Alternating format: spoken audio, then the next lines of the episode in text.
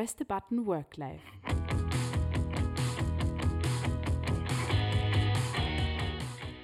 Die Entdeckungsreise zu lebendiger Arbeit.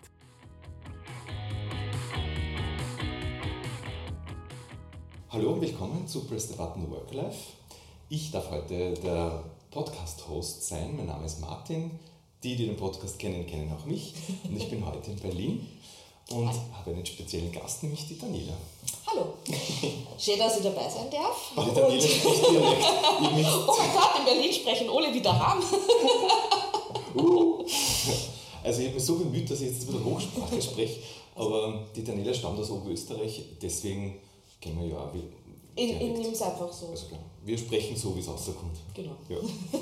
ja, nachdem ich schon so lange da bin, kann es tatsächlich sein, dass ich bei dem einen oder anderen vielleicht kurz umswitch und ja. immer in meine Berliner Hochdeutsch-Sprache wechsle, aber ähm, ich hoffe, dass ich im Dialekt bleiben kann. Also, ähm, we, we will see. Und ähm, ganz generell an alle, die zuhören und sehen, ähm, gerne Feedback, was die Sprache betrifft. Also, wir experimentieren immer so mit, was wie ist es besser, die Muttersprache zu verwenden oder doch äh, eine, eine Hochsprache? Alles ist möglich und gern Feedback. Sehr gut. Genau. Freut mich, dass ich dabei sein darf und dass du in Berlin ja, bist. Ja, genau. Und ähm, ja, die, das Motto ist äh, ein bekanntes: Irrtümer, ähm, Erkenntnisse und Überraschungen.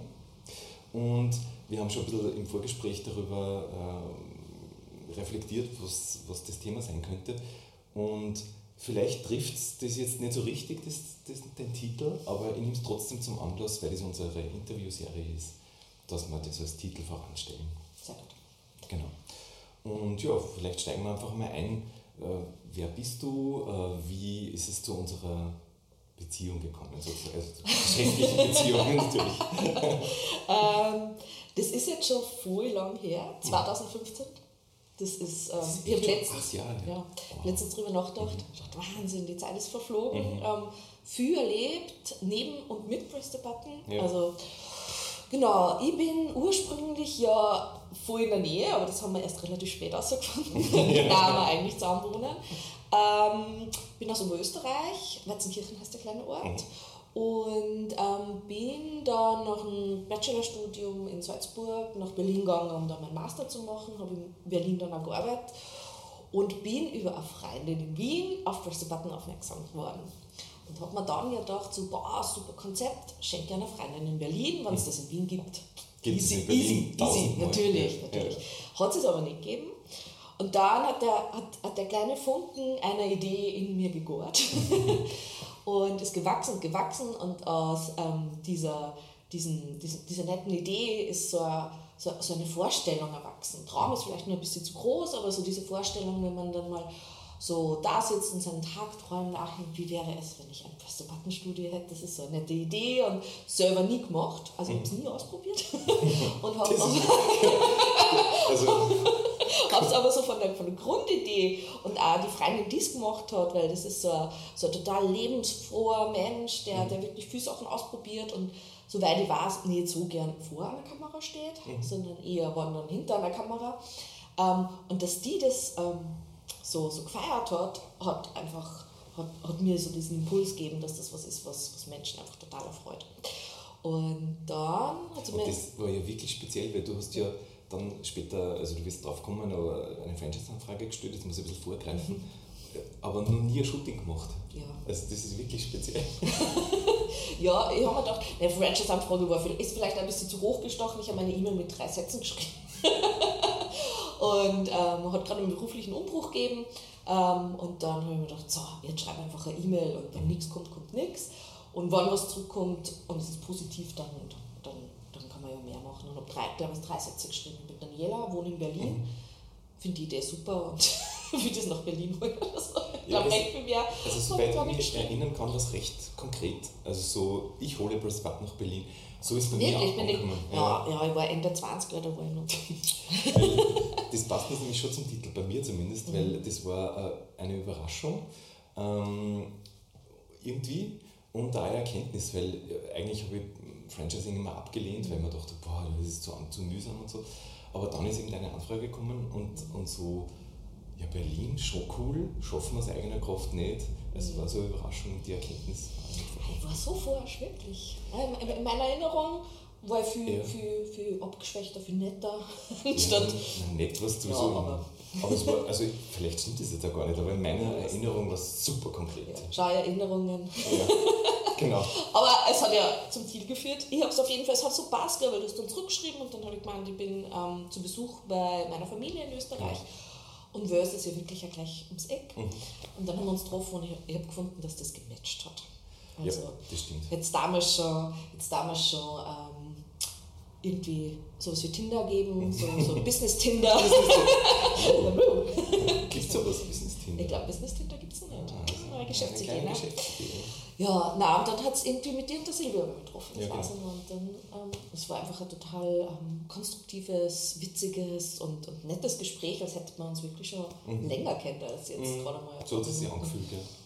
Ich meine, ich gestehe, ich habe am- am Morgen dieses Tages, ja, bin ich extra zwei Stunden früher aufgestanden und habe nur irgendwie schriftlich was verfasst, wie, wie das, das nicht vorhandene Franchise-Konzept denn ausschaut.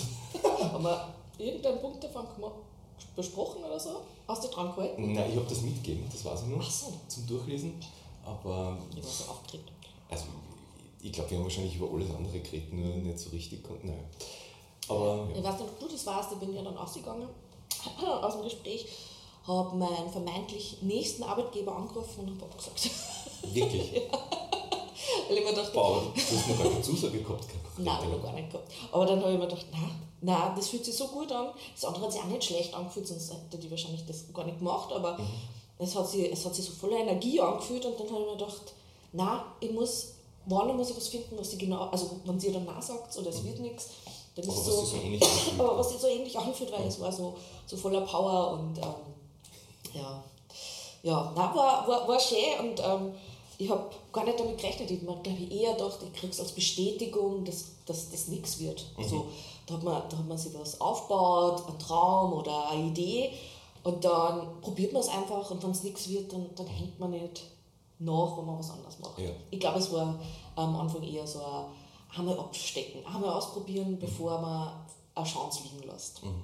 Also du, du wolltest das nicht, nicht, nicht gemacht Genau, ich haben. würde das nicht, nicht gemacht haben. Ja, sehr gescheit. Ganz generell, glaube ich, ist es immer gut, wenn man, wenn man Dinge einfach äh, beginnt. Ja. Weil was daraus wird, kann man eh nicht wissen. Also man muss einfach einmal anfangen. Ja, es, es, ist, ähm, es ist manchmal einfach, dass man, dass man sehr auf sein Bauchgefühl, gerade am Anfang, wenn man irgendwo startet, auf sein Bauchgefühl Ja. hören muss. Und, ähm, und dann, dann kommen, regeln sie die meisten Sachen eh von allein. Genau.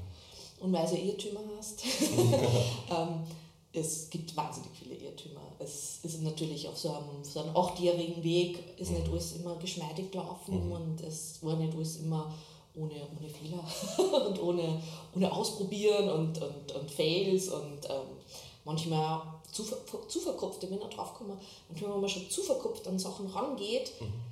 Die, die scheitern dann mehr als so manche Bauchideen. Meinst du mit zu verkopft, zu planvoll? Ja, Also zu planvoll. Und wenn man schon, und wenn man schon tausend ähm, Exit-Strategien hat, was, Mhm. was passiert, ähm, wenn das eintritt, dann muss ich da noch was ein, ein, Mhm. einbauen und was ist, was wenn das eintritt, dann muss ich das noch einbauen und, und dann hat man so tausend, also dann hat man die Idee und macht diese Idee immer kleiner, damit, damit Damit's man, ja damit's ja, safe ist, damit's ja. ja safe ist und auf keinen Fall irgendwie ähm, Probleme macht oder, oder ausgenutzt wird. Ne? Das ist ja dann auch manchmal ähm, so eine Sache. Da gibt es ja die, die Burn the Boats äh, Strategie oder so. Da habe ich gerade ein, ein Buch auf meinem Nachtkästchen noch nicht begonnen.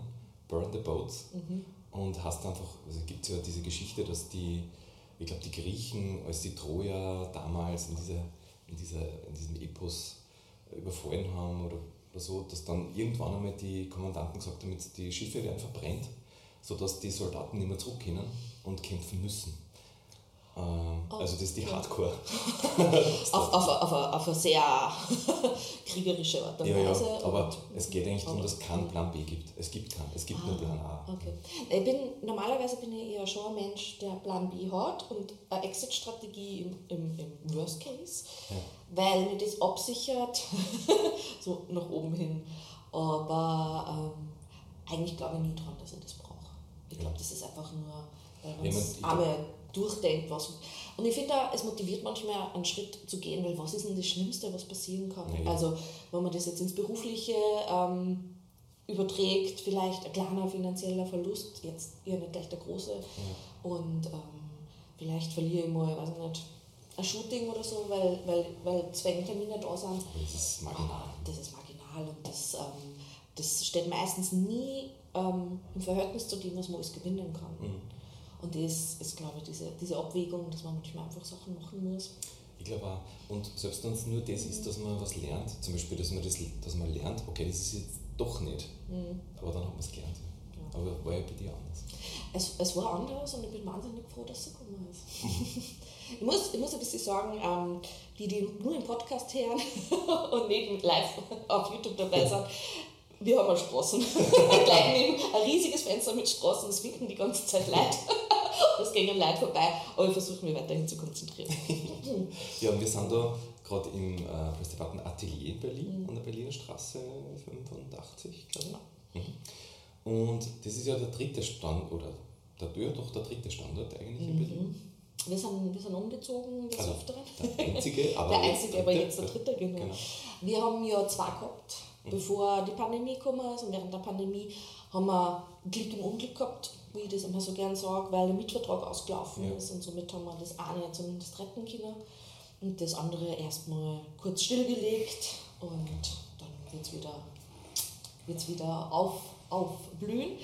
Mit ganz einem neuen, also mit einem neuen Konzept. Es ist ja immer nur Press the Button, aber wenn es wieder öffnet, für die, die das Studio kennen, es wird sich einiges ändern, auch in Berlin. In den anderen Standorten hat sich ja schon so viel geändert. Genau. Das, ähm, das ist auch in die acht Jahre. Kannst du dich noch erinnern, Martin, wie wir angefangen haben?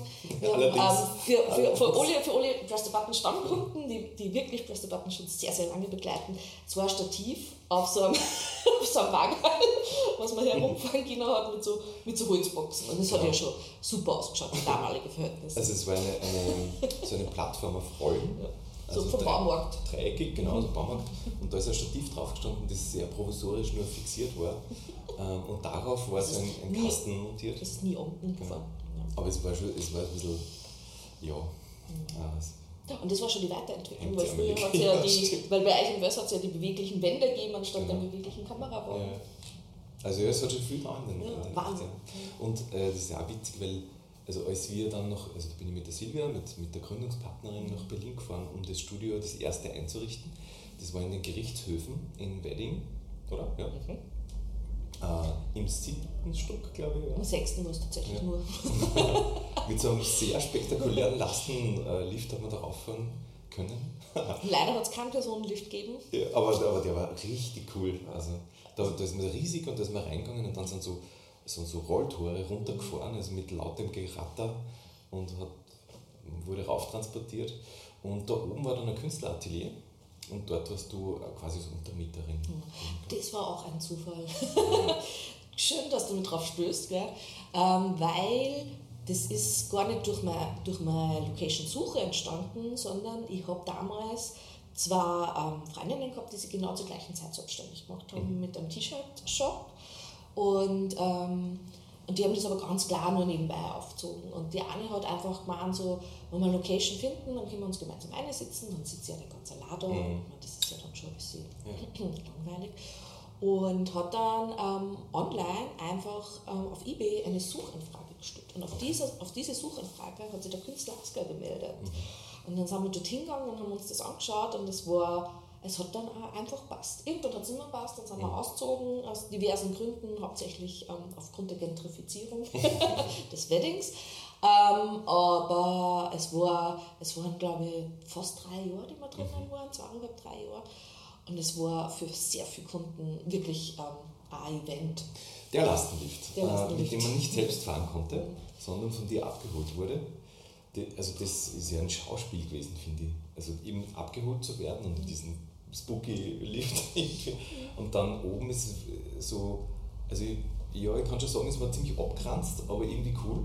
Es war halt so der, der Berlin-Style. Genau. So wie man sich Ja. Berlin vorgestellt hat, nur so in den 90er Jahren. Alles Genau, also ein bisschen wild, ja. Ein bisschen wild, also schön, auf seine ganz spezielle Art und Weise, besonders ja. weil das Künstleratelier so hell war mit ganz viel Glas und ähm, die Bilder natürlich vom Künstler überall waren. Das, war, das hat schon. Ich finde, es war schon cool. Ja. Und man hat dort machen können, was man wollte. Ja. Es, war, so, so kann, es, war, es war ja alles ähm, Gewerbehöfe, das heißt, man hat laut sein können, man hat, man hat experimentieren können, man hat am Sonntag Musik auftragen können, weil man nur Hintergründe leicht gemalt hat. Und es, war, es war schon cool. Ähm, es hat auch Spaß gemacht, bis ähm, mehr und mehr Leute gekommen sind und der Vorstuhl mehr und mehr besetzt worden ist. genau.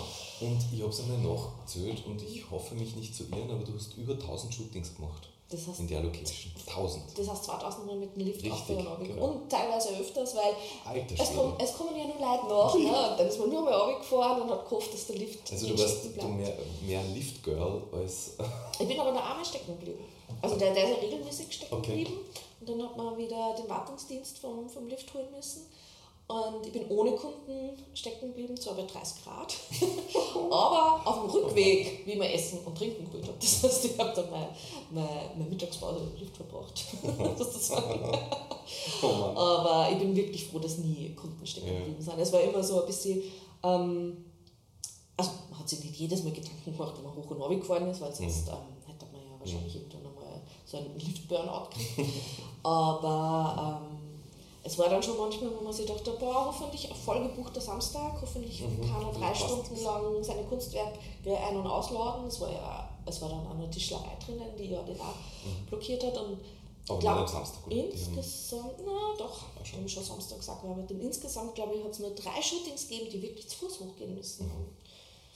Super. Und nie ältere Damen, die mhm. das nicht mehr geschafft haben, weil sechs Stockwerke, yes, also Altbau, also das waren ja wirklich, das waren ja fast vier Meter ist, äh, Deckenhöhe. Etwas. Ja. ja.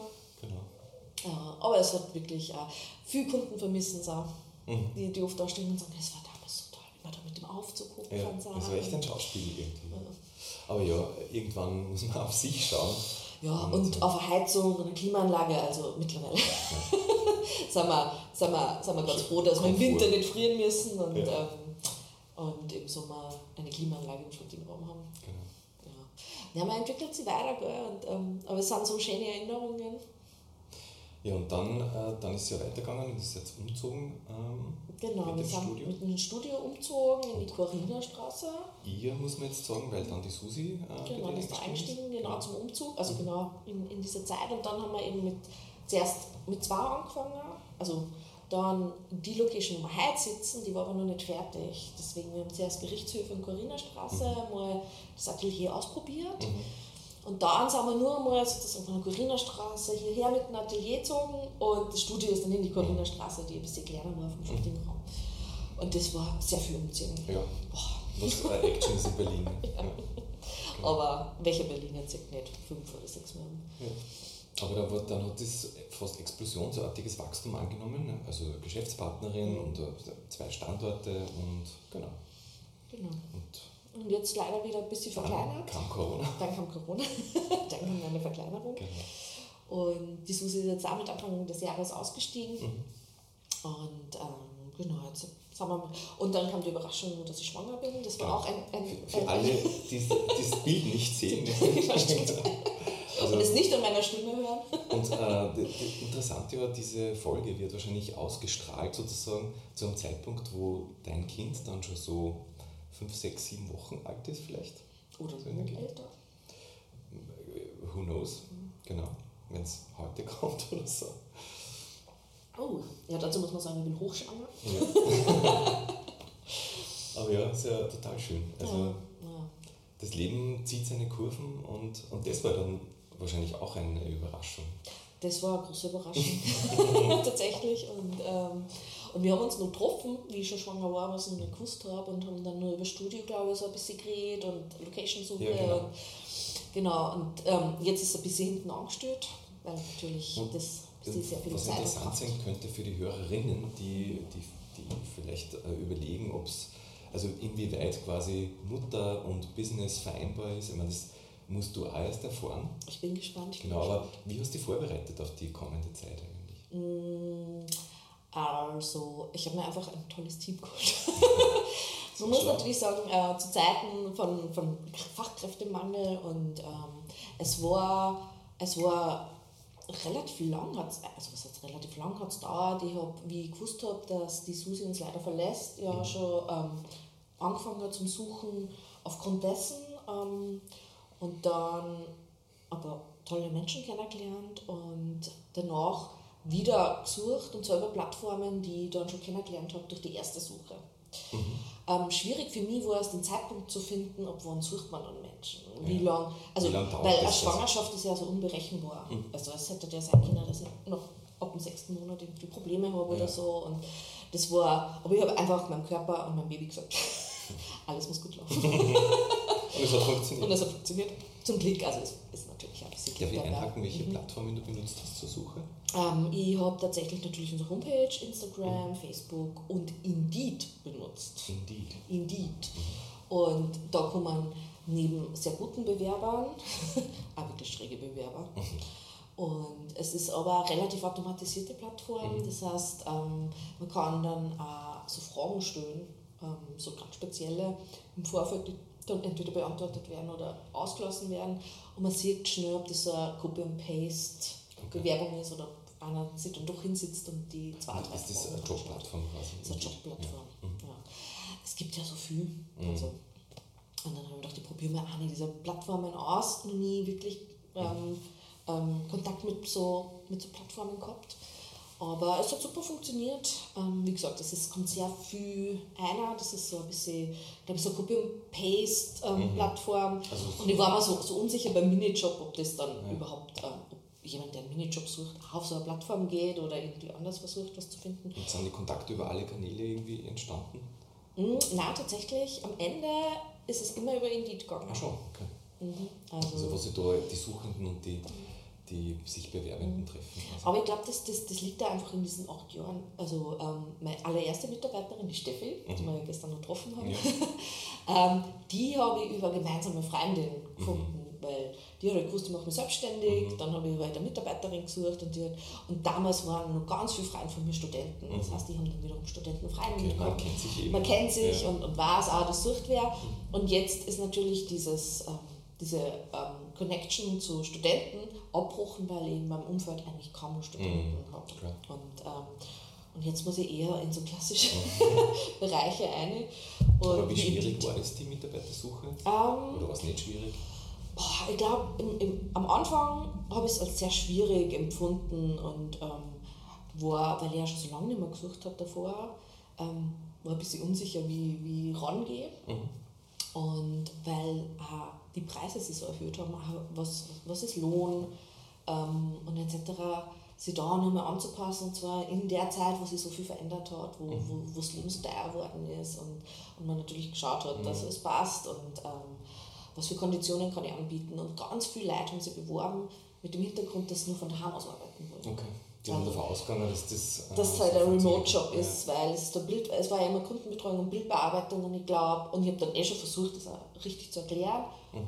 Und gleichzeitig habe ich es nicht richtig erklärt. Mhm. Oder es wurde nicht richtig gelesen. Ja, also das genau. also für, vielleicht für alle Zuhörer, die Press Wappnitz nicht so genau kennen, mhm. uns ist immer wichtig, dass die Menschen, die die Kunden betreuen und kennenlernen, auch die Bilder bearbeiten, weil es zu besseren Bildern führt mhm. tendenziell und weil der Job mehr Spaß macht. Einfach auch immer im Gespräch mit den Mitarbeitern, die bestätigen mir das immer. Die ja. sagen immer so, wenn, wenn, wenn du die Menschen kennenlernst und dann die Bilder bearbeitest, ja.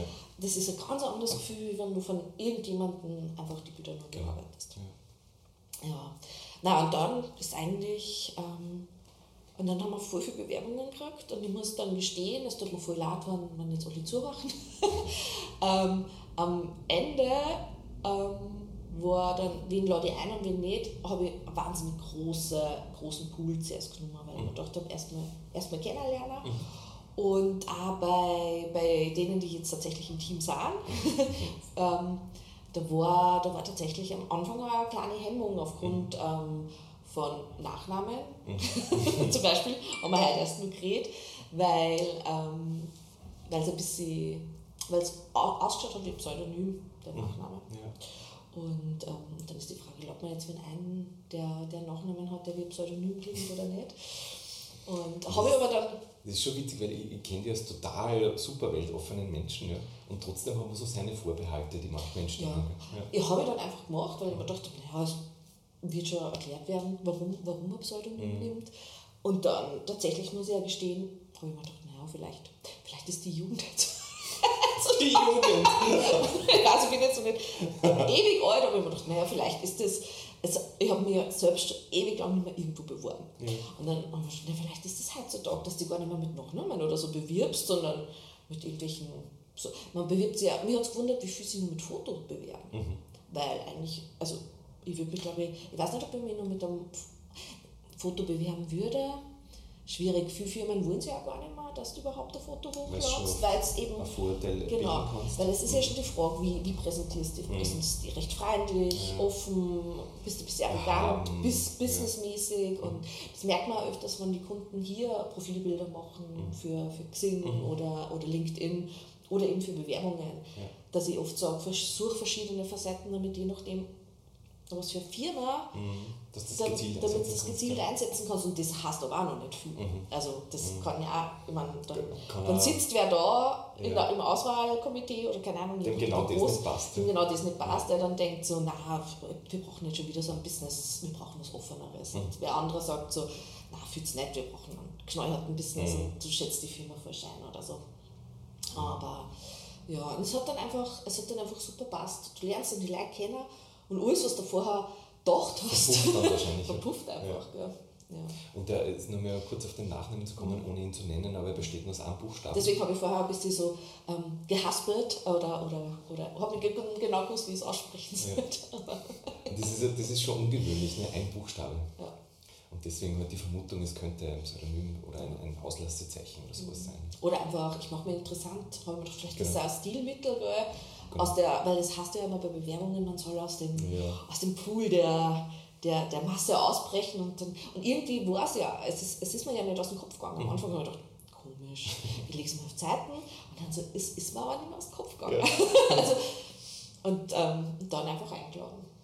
Und es ist so lustig, weil ich habe das ein bisschen mitgekriegt und ähm, ich habe gestern dann den äh, Mitarbeiter kennengelernt und ich habe eigentlich auch total schräg, also ich ein anderes Bild gehabt, als das sich geboten hat nachher. Ich habe mir gedacht, ah ja, exaltierter Nachname, selbst gewählt, wahrscheinlich. Stimmt aber gar nicht. Und ja, ein total netter, sympathischer Mensch und ja. ja also, genau, darf man wieder mal erkennen, dass, man, dass die eigenen Vorurteile oft einfach völlig in die Irre führen. Ja, muss ich ja zum Beispiel sagen, mit einer Mitarbeiterin, die im Filmbereich studiert, weil ich selber an der HFF studiert habe und am Anfang überlegt, boah, wie wieder mit wem zusammenarbeiten, der im Filmbereich ist. Und da war es auch wieder so, aus, mein, aus, aus, einer, aus einem Pool an Erfahrungen mit Menschen, die gar nichts mit den Menschen selber zum tun haben, habe ich zuerst überlegt, mhm. ich das? hm?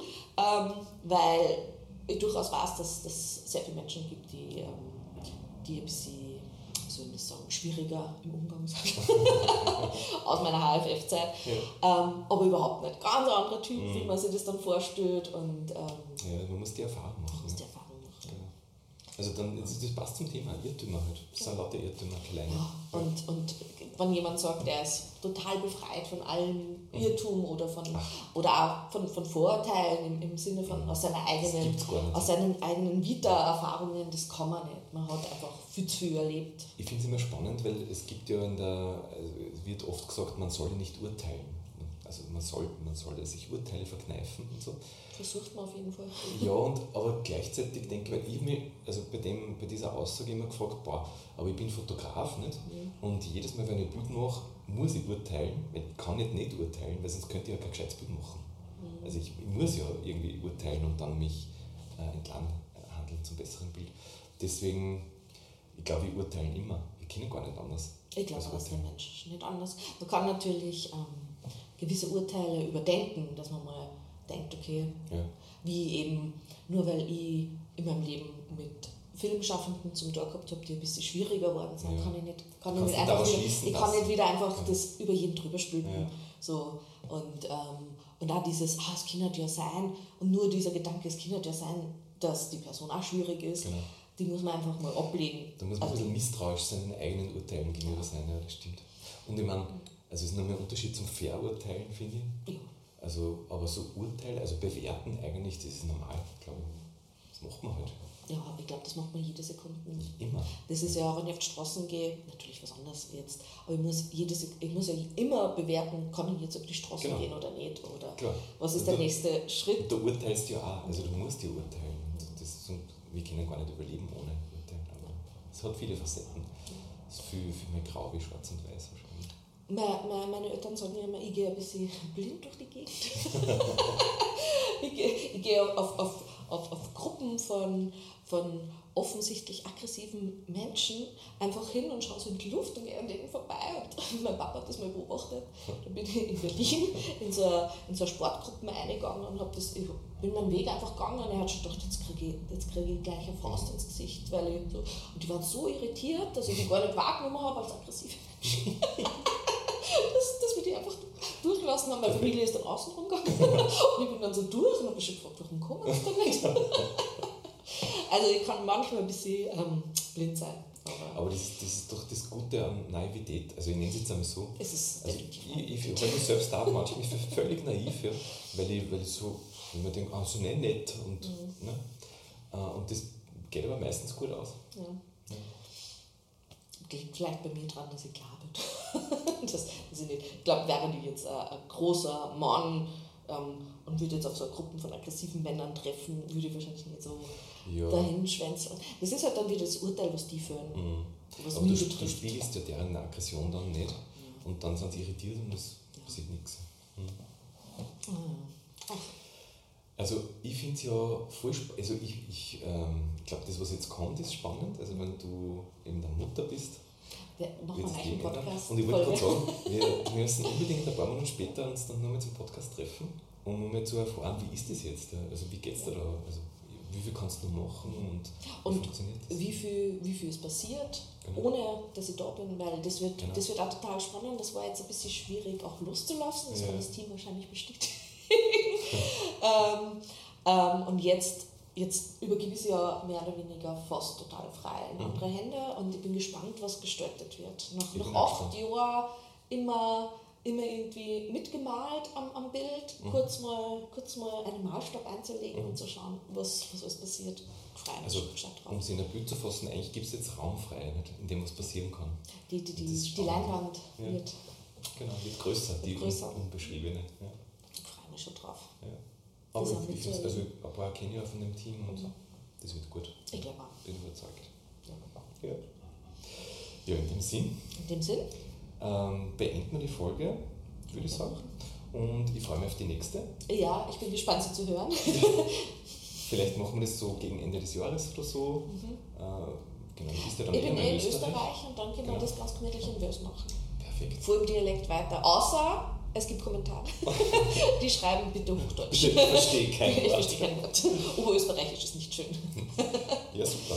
Passt. Cool. Sehr gut, Vielen Martin. Dank. Ich sag danke. Daniela, danke überhaupt für die letzten acht Jahre. Es war eine klasse Reise mit dir und die geht weiter. Ein, eine gute Reisebegleiter. Oder schon. Ja, im Jahr. Danke, Vielen Dank. Martin. Danke allen Zusehern und Hörern.